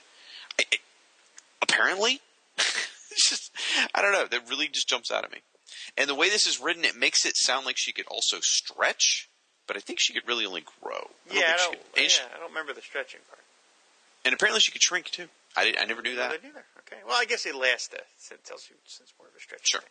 So yes, very nice drawing, uh, and it's nice cohesion too to have Byrne doing all the all the listings of one team. Like gives it a nice, Yeah. you know, it's a it's a nice Yeah. thread through all the series of like he's drawing every listing. I think she's got a very pretty face. It's it's not a usual Byrne woman's It's face. It's very girlish, which is nice. It's not. She doesn't look. It's more innocent rather than like sexy vamp, which is tend to what women in super superhero comics tend to look like. God bless. Very nice. Next up, El Diablo, drawn by the great, legendary Gray Morrow. Great drawing, and uh, I mean, he looks even more like Zorro than the Don Caballero guy because he's got the mask, Yes. and the thing, and the whole thing. His first appearance was in All Star Western number three. Alter Ego Lazarus Lane, great name. Former, Awesome. And, well, considering he died and came back, yeah, there you go. Lazarus. Former bank clerk, now mysterious Avenger. Yep. It's interesting if you read it. He's he's got a split personality of El Diablo and Lazarus Lane, and the only thing I wonder is like, I don't know if Lazarus Lane remembers being El Diablo. I wonder about that because it says from that night forward, the part of the man that was Lazarus Lane would sleep, while the other self would ride as a dark-clad avenger of justice, the frontier phantom known only as El Diablo. I love the very dramatic flourish at the end there of the listing. Yeah, Grant, Gray Morrow does just beautiful work on this piece. The i- especially. Now, El Diablo, shortly after this, was uh, brought back in a modern day context. There was a new El Diablo character shortly after this, had his own series for a while. Now, uh, according to Comic Book Database, at least, Gray, Gray Morrow drew El Diablo's first appearance. Oh, we know how accurate they can be, so, so no, we'll find out. I think it stands to reason that that's that one's probably right. Gray Morrow was around probably at that time, so Yep. There you go. Alrighty. Next up, the electrocution, or just electrocutioner. Sorry, electrocutioner. No, the art by David Ross and Klaus Janson. Uh, one of the more minimal listings. There's really not much going on back there. There's just a big close up of him and then him zapping about to zap the vigilante. Um, I don't I don't really am familiar with who David Ross is. This looks like a very Klaus Janson drawing. It does. I had to look up David Ross. Um, he was fairly new around at this time. He had drawn a little bit of Infinity Inc. He had drawn some Star Trek, but he had, had no connection to Vigilante. Sure. So I don't know. I thought he looked like uh, when I first saw. I thought this was a Luke McDonnell drawing. I think that's how you say his name. He used to draw Suicide Squad. Okay, yeah. I, I- and didn't draw. He drew Justice League Detroit for a while too. I thought. I thought this was a Luke McDonnell drawing, but and then I thought maybe David Ross was Luke McDonnell, but no, it's really Klaus Janson that's making it look like Luke. I think. Yeah, I mean, it, it really is looks close. It, and you know, it looks cool. He's got obviously you can tell by his name what his powers are. Cool costume, just the flat black and the red highlights and the yellow gloves. It's a nice look, and uh, the, I like the poses in the bottom. The body language is very nice. You know, Vigilante's about to get crispy fried, so um, I like at the ending says the two have uh, beated, battled repeatedly, each advancing his own theory of crime fighting. As this is writing, the fight continues. Yep. And uh, there's a mask in this entry, and it doesn't come off. Yeah. Um, next up, Element Lad, yet another Legion character, drawn by Colleen Doran and Karl Kesel. Another instance of DC pulling somebody from the world of indie comics. Uh, in this case, Yep. Colleen Doran from A Distant Soil to draw Element Lad. Um, Exactly right. Like I said, this issue is full of really unusual art choices. it's a cute drawing. Again, I'm not, you know, my Legion thing, just kind of don't have a lot to say about it, but it, it's a very nice drawing. Element Lad is rocking a serious six pack. Um, there's something to talk about with Element Lad that later on in Post Crisis, in the five year later, they reveal that Element Lad is gay. Um, well, I shouldn't say it that way. It's not that he's actually revealed to be gay. It's that he finds out the girl he's in love with is actually a guy, and he's like, "Well, whatever. I don't care." All right. Good And love so- the one you're with. Right. I mean, so he's not exactly gay. It's just that he's in love with this one person who turns out it's a guy. So, you know, eh, for a long time prior to this, fans, you know, would uh, like to speculate who in the Legion might be gay. Apparently, I, I did some research on that. Apparently, that's a big thing. They they did. They would. A research. They, well, I did. They would speculate who was gay and who wasn't. just in the sounds, I'm just picturing you typing who in the Legion of Superheroes is gay. Click, click, click, click, click. No, I typed in element lay homosexual element lad homosexuality is what I did. So and that came up with that. So anyway, but it almost seems like they're setting it up here because they talk about here how he has a very lonely personal life, and um, and it just in the drawing here, Colleen Doran's drawing makes him look very effeminate. I thought it was interesting, and it it it, it sort of like it was a nice lead in. So later on, when he was uh, was with a guy, it just like this almost seems like it was intentionally leading up to that. So anyway, so I like the character development lad. The only thing that bothered me is that about him is that he's just insanely powerful, like crazy powerful, like Firestorm. I was about to say this too. So, There'd be a great fight between those two. Yep. And the surprint, Colleen Doran did a great drawing on this. Really nice You stuff. see him joining the Legion there, and then you see him using his powers, and you see a close up of his nice perm. exactly. he's rocking the seventies too. There we go. Next up is our big star of the book. the, Yeah, okay. The, well, he is the elongated man, drawn by Carmen Infantino and Dick Giordano. There he is, waving high in his new costume. He's, you see him in the background drinking his Gingold. Yeah, there he is, twi- with his nose twitching, which means there's a mystery with his wife Sue Dibney. And there in the background, you see him in his two other previous costumes. One with his original suit that had the mask, and then the other one that was more familiar, the one that he wore when he joined the Justice League. Now, this costume was drawn, was redesigned by Stephen DiStefano. Uh, I asked Stephen about how this costume came about, and he said, "He, this is him saying, I quote, I took it upon myself to redesign Ralph's costume. I was up at DC's offices all the time back then. I knew the crisis was happening, and I knew changes in the air for the entire DC cast of characters. Len, Len, Len Wein he's talking about, may have given me a list of characters that he or Marv Wolfman or Dick Giordano wanted to see redesigned, but I didn't need much prompting. I was just off and running, tossing out redesigns for Batgirl, Black Canary, Black Lightning, and a cavalcade of second string villains. I can't remember if Ralph was one of the characters Len mentioned he'd like to see get a new costume or not, but likely I just took a shot at it and it seemed to hit with the first sketch I came up with. I was conscious of wanting to get away from the red, yellow, and black look of Ralph's mid 70s costume, mid 70s costume, because I didn't want him to be a third rate Plastic Man imitation, so I went back to his original purple color scheme. I split him down the center, offsetting the purple with the white, which I thought would look good when Ralph stretched long, as well as put the black band across his chest, which I thought would accent his form while stretching wide. The EM thing was kind of dumb in retrospect, but I was all into unnecessary detail back then anyhow. Now that I think of it, there was one great revision of my initial sketch that Len asked for originally. I thought it would be cool if Ralph wore glasses. I gave him a pair of granny glasses because I figured, hell, he's a detective. He's supposed to be pretty smart. The best way I knew back then to make a character smart looking was to give him glasses. I still think it's a pretty clever idea, but Len didn't go for it, and I gave him up in my second sketch. And that's the story of Ralph's post-crisis costume. That's awesome. There you go. And I'm, I'm, I'm so excited to hear all that actually because one of my comments here is this is my favorite elongated man costume. I mean, I really, really, really like this costume. It's an unusual color scheme, to say the least. And I love the EM. I think the EM looks awesome. and uh, my my favorite era of this costume would be when he had his miniseries in 1992. I think that was Ty Templeton, maybe that drew it. I'm not really sure off the top of my I think it head. Maybe. You could be right. I think, why, why am I It- thinking it- Mike Parobeck did it?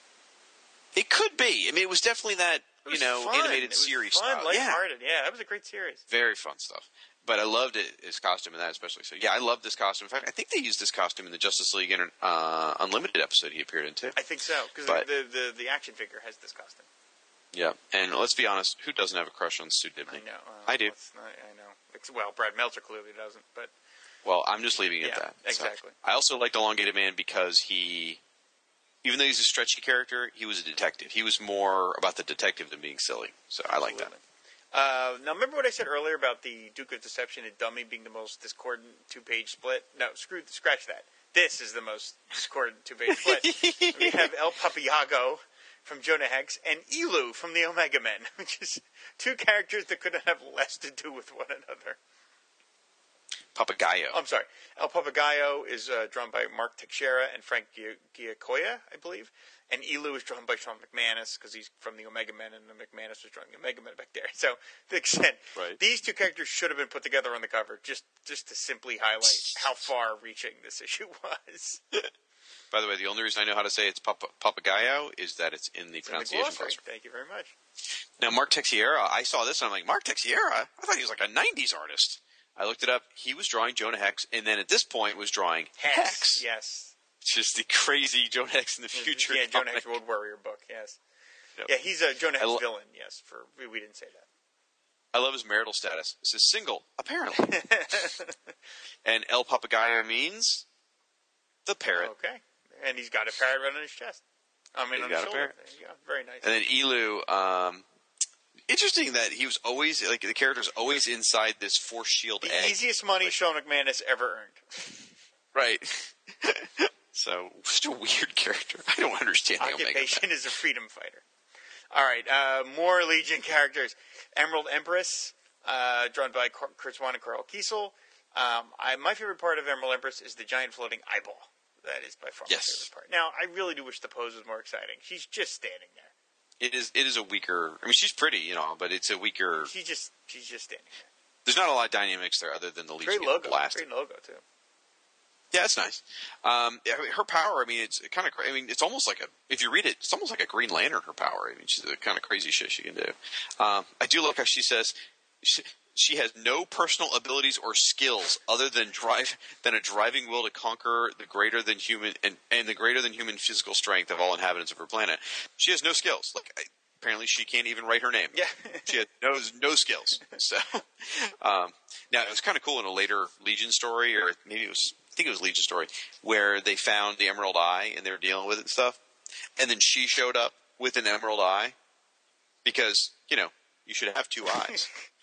It was really cool. It was like, oh my god, there's two of them. You know, it was one of those kind of That thing is called the Emerald Eye of Ekron, and I misread it. I thought it said the Emerald Eye of Enron. I'm like, what the hell is going on? It's the Emerald Eye of Akron, Akron, Ohio. That's where uh, Little Russell Burbage is from. Uh, That's what I heard. Next up is the Enchantress, uh, drawn by Carl Potts and Dick Giordano. I always like Carl Potts. He's uh, um, had a career at Marvel as an editor. Oddly Yeah. enough, but uh, he's a great artist. They had really funky style, and you can see this pose is great. She looks very sort of saucy, and she's whipping off her hat with all that crazy stuff coming out of it. And uh, There was absolutely no reason for him to do this. I mean, as far as connection, yeah, as far as I know, no yeah, connection no at all. connection, Yeah, It's- And I'll tell you, if you look at the the energy coming out of her hat and stuff, and the kind of the, the lines on her tunic, I I would have said at first guess, is that a Simonson drawing? it has that You know? scratchiness to it. Yeah, Yeah. yeah. Yeah. And she's an interesting character because she actually started off as a hero, and then eventually became a villain. So, and then she went on, of course, to be with Suicide Squad and Shadowpact and Justice League Dark and League. Uh, she was the leader of the Forgotten Villains for a while. So, Yeah, she's cool. She's cool looking too. I like, I like her costume, a big floppy hat. It's very nice. It's it. It's a great drawing.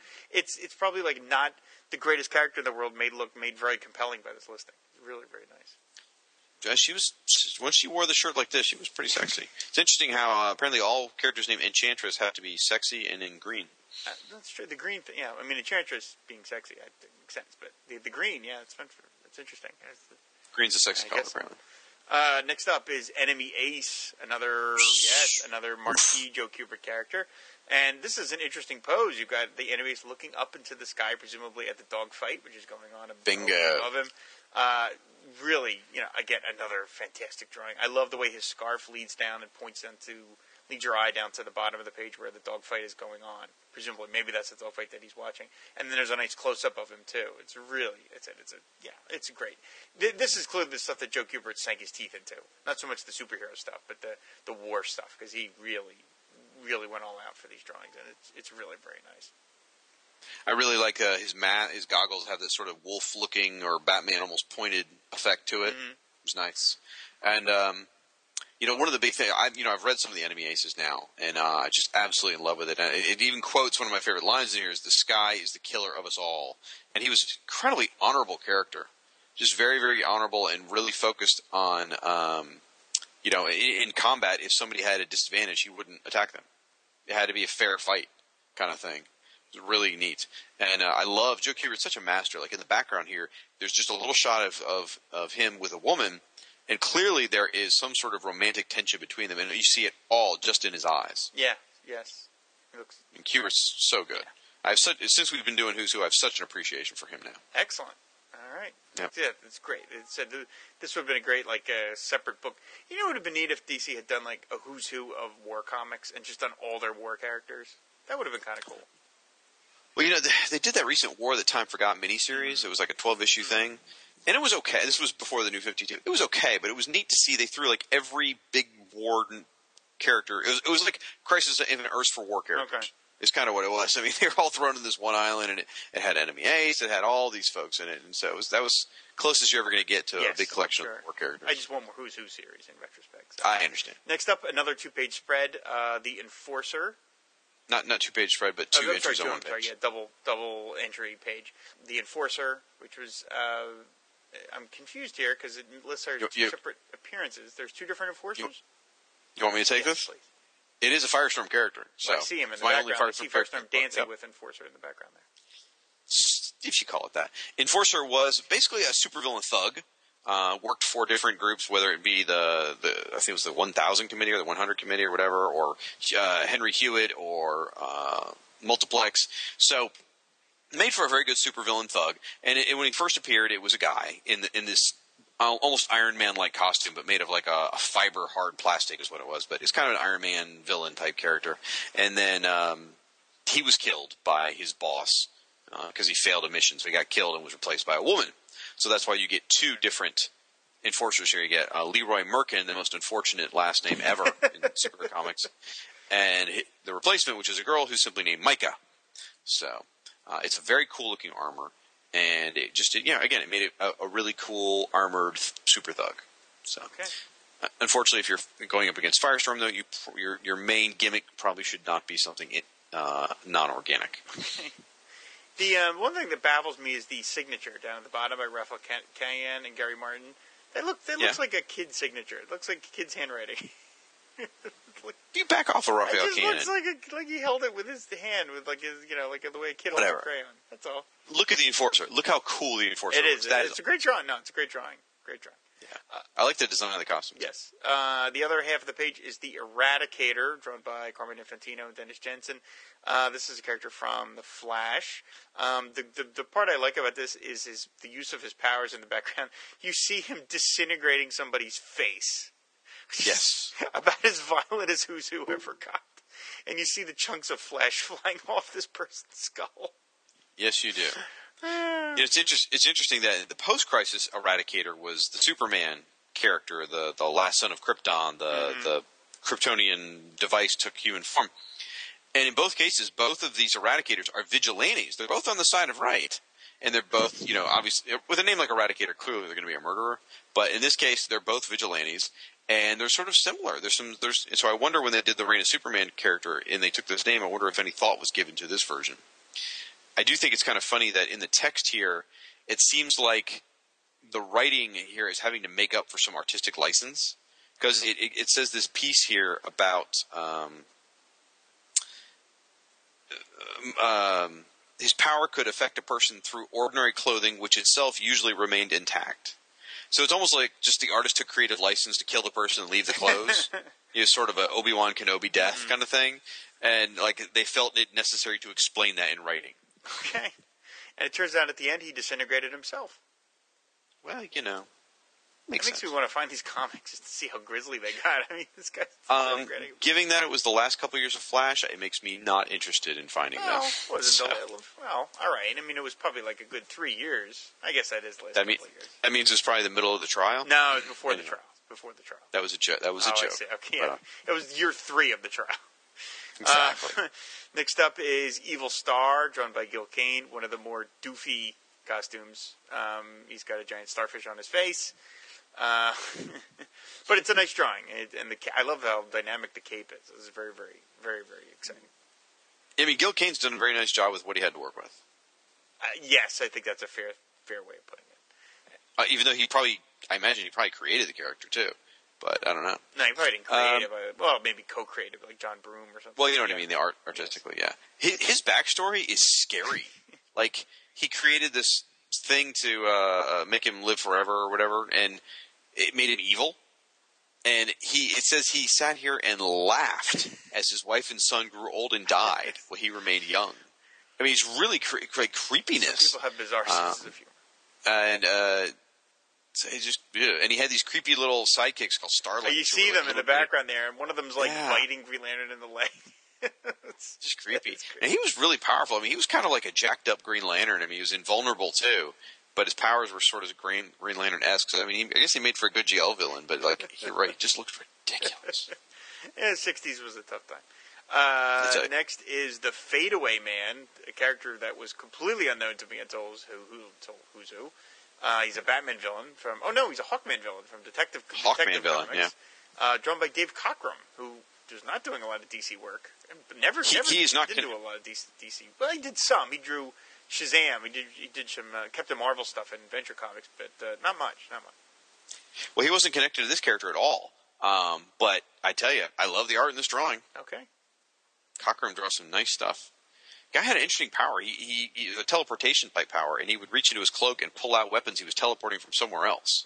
Which I seem to recall Superman had a villain like that later on in Post Crisis. But um, you know, it's it's cool. It's a nice it's a nice thing. I like the gimmick. It's a cool look, and uh, I, it's kind of interesting to note that you know years later, um, or no, about the same time, I guess, El Dorado stole the cloak and used it for himself to teleport with. And by the way, El Dorado should be in this issue. I'm just saying. Uh, yes, unfortunately, they kid they didn't have the Super Friends characters, but yes, he would have been had they had they had that right. That's too bad. Ugh. And they could he could have had Fadeaway Man's cloak. Yes, oh, and they would have had had to do Apache Chief and the A's as well. Ah, Um, so and the final entry for this issue is Fastback from the Captain Carrot and His Amazing Zoo Crew. I have to say, I'm a little surprised that they gave every member of the Zoo Crew their own page. Uh, uh, it seems like maybe a half a page for each would have done it, but it's it's sort of I appreciate the commitment to a more like a little more off the beat track book. well, what the strange thing about it is is that um, Captain Carrot was over at this Yeah, point, they were gearing up for that miniseries. right? But I mean, it just it seems you know if the, if the if the series had been ongoing, sure, I'd get it. But being a canceled series, Yeah. I mean they all got their own page. I think. I think like every like Alicat Abra, all of them. I think got their own full page. It's kind of amazing. I think so.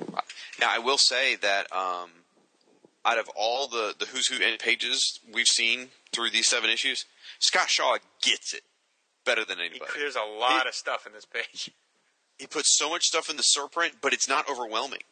You know, each little action is clear what's going on, and it's just nicely done. And I mean, he really, really gets it.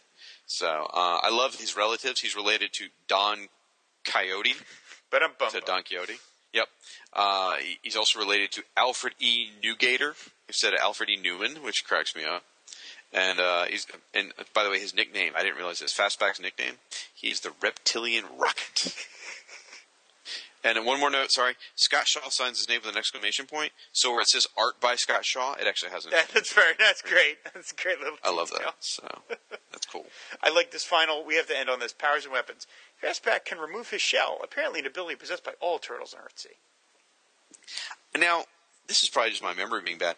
I thought Captain Carrot, the Zoo Crew, was Earth C minus. I honestly don't remember. Maybe, may- maybe that was just a lot of animals, or maybe they were on the same Earth. I don't remember either. so. Somewhere there, there was Earth C minus. Sean Corey, where are you when we need you? Well, right, or uh, Siskoid will tell Or us, or, or or the toy room. Yeah, so we have a very knowledgeable and nerdy fan base. Uh, We really so, do. So that's it. That wraps up issue seven. Well, you got to talk about the back page real quick. Okay, well, I'll just say uh, the back cover lists, you know, upcoming books, and I will tell you, there's some great covers on here. You get the first issue of DC Challenge, love it. You get a great Crisis of an Earth cover, and it's at the halfway point. You get an awesome Kubert Janson Lytle. I mean, you get covers by Kubert, you get a cover by Janson, you get a cover by Lytle, and you get a really great Wonder Woman cover from an era that nobody cares about. So, Ouch. true facts, brother. All right, that's it, and that is issue seven of volume seven of Who's Who VII. We're all very happy with that. Thank you very much for listening.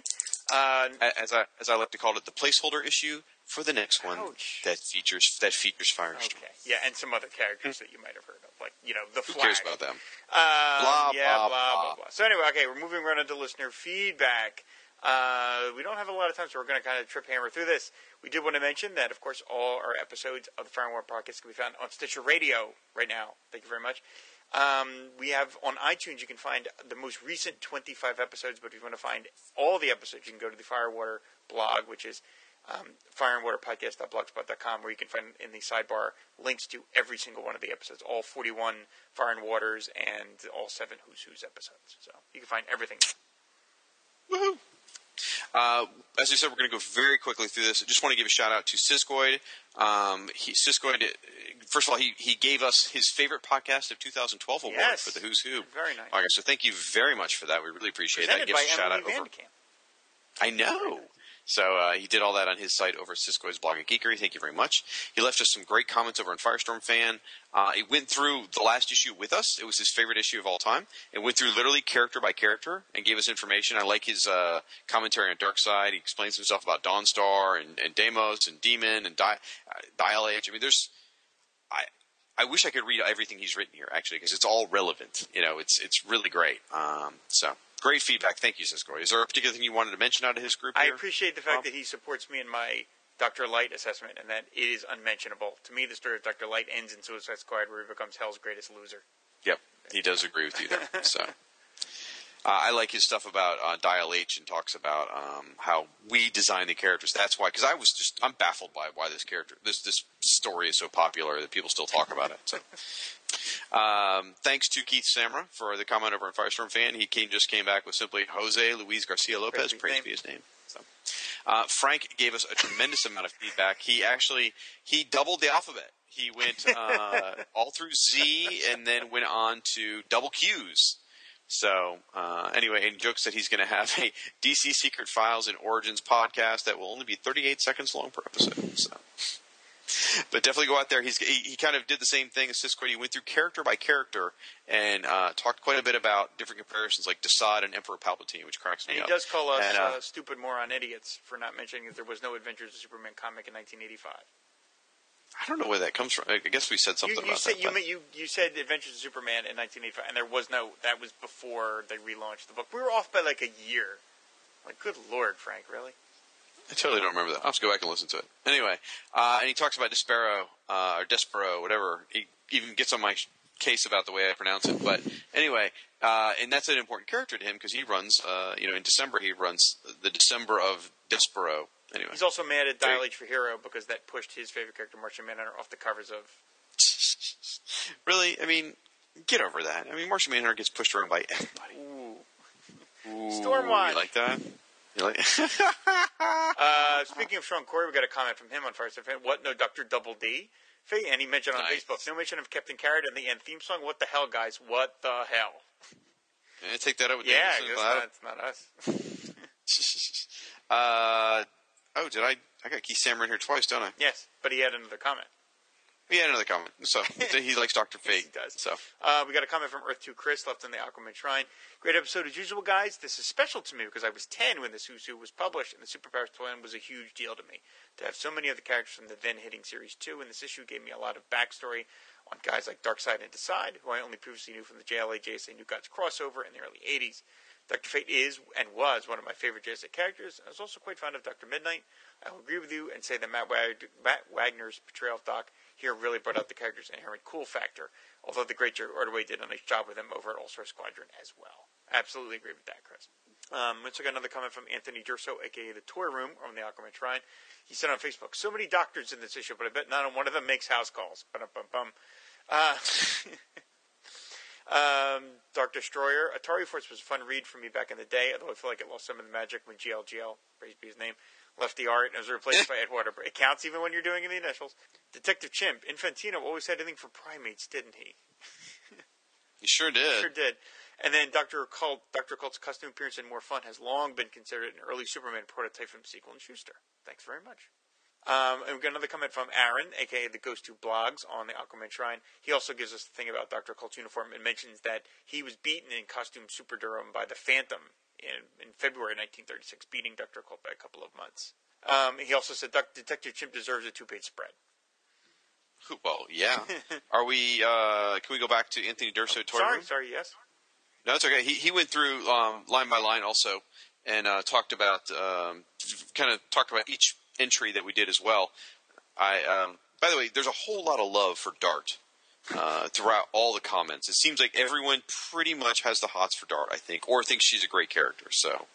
Thank you guys for that support there. But he goes in. Uh, he, he points out to me. I said Dawnstar wasn't around later, but I forgot. Yes, she was in the five years later Legion uh, and gone by the name Bounty. Totally forgot about that. And there's a lot of talk again about Dial H. Everyone seems to talk about Dial H too. People. I'm kind of angry about it, though.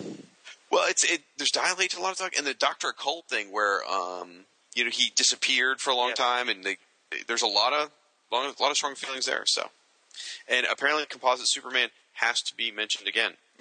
God. I think I made it very clear, folks, in previous listener feedback. Composite Superman will not endear you to us. No, no, it's not going to So- work. It's not like Calendar Man. Exactly. Uh, thanks to Michael Bailey, who um, took the time to point out I was wrong about something. Thanks for Yeah, that, Mike. Great. Uh, let's see. Carlos Mucho really dug the Dead Man entry, the art in the Dead Man entry. Got it. Not lying, boy. That stuff's awesome. Uh, Greg Arugo, who's also one of our experts on DC history, pointed out yes, Dawnstar did show up as Bounty in the later Legions.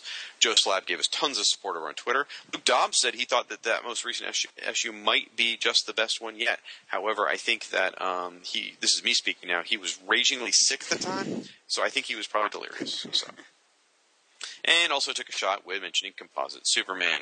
Again, thanks so much for that. Um, Bradley Null, this cracks me up. Okay, he was listening and loving our Who's Who podcast on Fire and Water. I found your comments on Dial for H, uh, Dial H for Hero to be strange, and that Dial H has been a little known DC concept that I have to explain to people. When doing so at one point about a year ago, I was told, "quote You are like those two guys who defend Aquaman and the Firehead guy." There you go. which is actually how he found us from someone making that comment. So apparently we have a rep, Rob. I, I like it. I mean, I don't think we have to defend Firestorm or Aquaman, but uh, okay, I'll take it. I just think that's funny. Uh, Mike Gillis over on Facebook mentioned uh, I had said Damos uh, talked about um, rocking that Freddie Mercury outfit, and uh, he pointed out that not even Demos can rock a unitard like Freddie Mercury. so Oscar Ole- Oleld. I can never say it. Anyway, give us support over on Google Plus and on Facebook. He loves his D. He loves his D Again, with character. Dial H for So- Hero, too. Yep. Says he he loves his D-list characters. In his heart, they're a solid B minus. So, uh, Randy Caldwell gave us support over on Twitter and Google Plus, and uh, he says we need to check out some of the James Sherman uh, Legion. He says the uh, first two parts of the Earth War saga were beyond beautiful, so it might be worth it. And he listened all the way to the end to listener feedback. By the way, good for him. Yes, very good. Hector Negrete gave us feedback over Google Plus and Twitter, or I'm sorry, Tumblr. Thank you for that.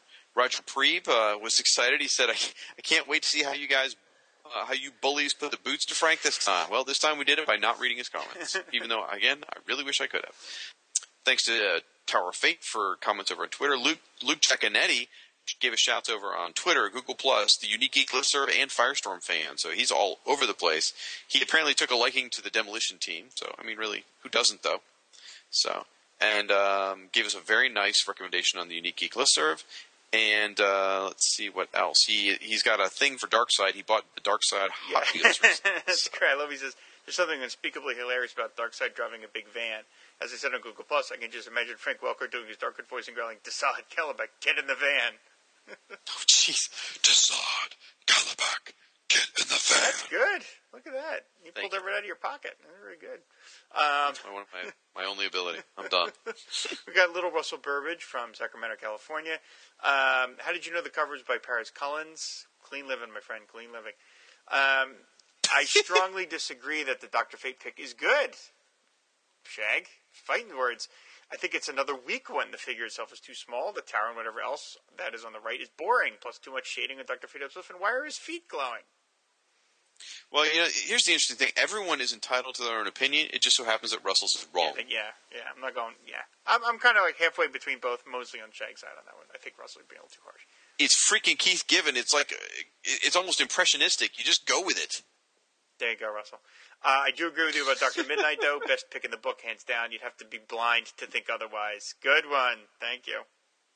Oh, I Got just that got blind. that. Oh. We also got, we got. By the way, we, we, I should have mentioned throughout this, there there's a lot of comments too about. I made some comments about how I wasn't real impressed with the demon artwork here. Uh, both Siskoid and Frank and other people comment on this, and, and, and they all kind of agree with me. Actually, uh, one of the things they point out is that there's no way he's six foot four, the way he's right, drawn. yeah, he's drawn very short and squat there. Yeah. And the name I was trying to come up with was Val Semeiks. That's Oh, that's, that's the right. demon. Yes, that yes, I, yes. That's the demon I Yep. liked. But, so you, started Oh, to say we yes, got. Facebook support and Twitter support from Keith G. Baker, Alexander Adrock. I love that name, Alexander Adrock. Uh, Andy Capellish, FKA Podcast, and yes, before we jump into the next, I do want to mention that we got a nice plug over on the TC Games and More.net site.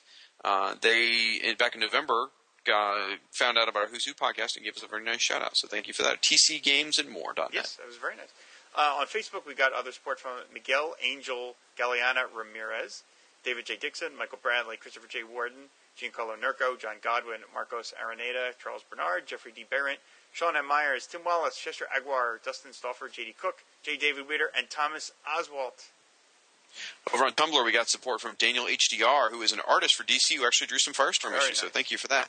We also got Arlo Pierre, uh, who has the Yet Another Useless Tumblr. Over on Twitter, we got support from Ron Randall, uh, also an, another DC Comics artist who drew the Doctor Late number two. Uh, picture in the last one. That's great. Thanks for that. Also, thanks to Wastoid at Mythmaking, etc. Thanks to Tony D at Tony DPYT. Thank you to Rihanna at Rihanna. Pylamon uh, at the same, Paul Bowler at the same, Mike, who is also Mike on Twitter, um, Bashi New Year at Dr. Bashir, I like that, funny spelling, Ken Hummel at A- APK, Alex B. Keaton Lunchbox, I dig that, Corey Hodgson at Higher Rock, Bradley Lever at B Lever 03, Barry Reese at Barry Reese Pulp, Longbox Review at the same, David Morgan at Blue Lantern 02, Rory Grody Quest, Rory's Roro's Grody Quest at Beta Ray Bob, uh, iGlobalCast.com at the same, Matt Santori Griffith at PhotoCub. And uh, he did say though, even though they irrationally like Composite Superman, it's one of my who's one of his all time favorite childhoods. He does love the Who's Who podcast. We had a quarter And for fo- every composite Superman mention. Jeez, Pete.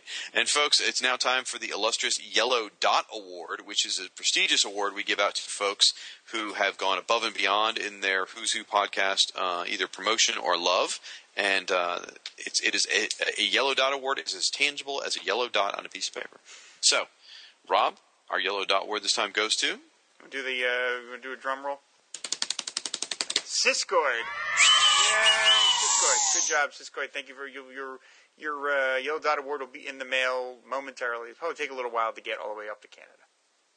Right, exactly, And exactly. it might get lost So- in the mail as if it was never sent. So can't trust the U.S. Post Office or the Canadian Post Office or whatever crazy mounty thing you got going on up there. and he wins that for going above and beyond and all his feedback on all of the Who's Who episodes. He just he's such a wealth of knowledge about really obscure stuff. As my mother would say, uh, "Congratulations, you have a very trivial mind." So, Folks, that's going to do it for the Who's Who podcast. Uh, next episode will be in about a month. Come back where we cover Firestorm. So, I wonder why we'll even go um, go on past that because Shag's enthusiasm will quickly dim. I wasn't planning to talk about any of the other characters. yeah, Green Lantern. So, uh, well, Firehawk. So Firehawk. But anyway, so uh, you can find us at firestormfan.com and aquamanshrine.com. You can find us both on Facebook and Twitter at the same. Also, you can find us uh, Firestorm Fan on Google Plus and Tumblr. And Rob, tell the folks at home how they can email us and what our Tumblr site is. Tumblr site going uh, backwards is uh, fireandwaterpodcast.tumblr.com. The email is firewaterpodcast at comcast.net. Remember, folks, go out to that Tumblr site. We are going to post probably 10 pages or so from this issue Who's Who, and I promise you, Dolphin will be up there. Yes, absolutely. There's no doubt about that in my mind. All right, folks, that's going to do it for tonight. Uh, thanks for listening, and we'll talk to you next time. Bye.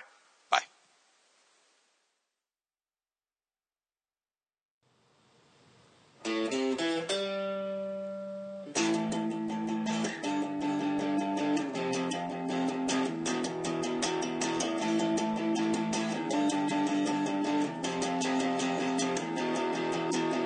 Aquaman and Superman, Animal Man and Plastic Man, Firestorm and Nuclear Man, Batman and Hawkman, 2D Man and Hour Man. Who are all these people, man? They're all part of the DC Who's Who. Ultra Boy and Booster Gold, Lightning Lass and Hippolyta, Phantom Stranger, Etrick and Arisia and Woozy Winks. Hey, hey, hey. What? What about that one guy? What guy? Mr. Pretzel, Mr. Lipstick, Mr. Mitzelfuzzle? Mr. Mitzi's Pitlick? Yeah, him. He's also part of the DC Who's Who. Oh man, we forgot Slipknot.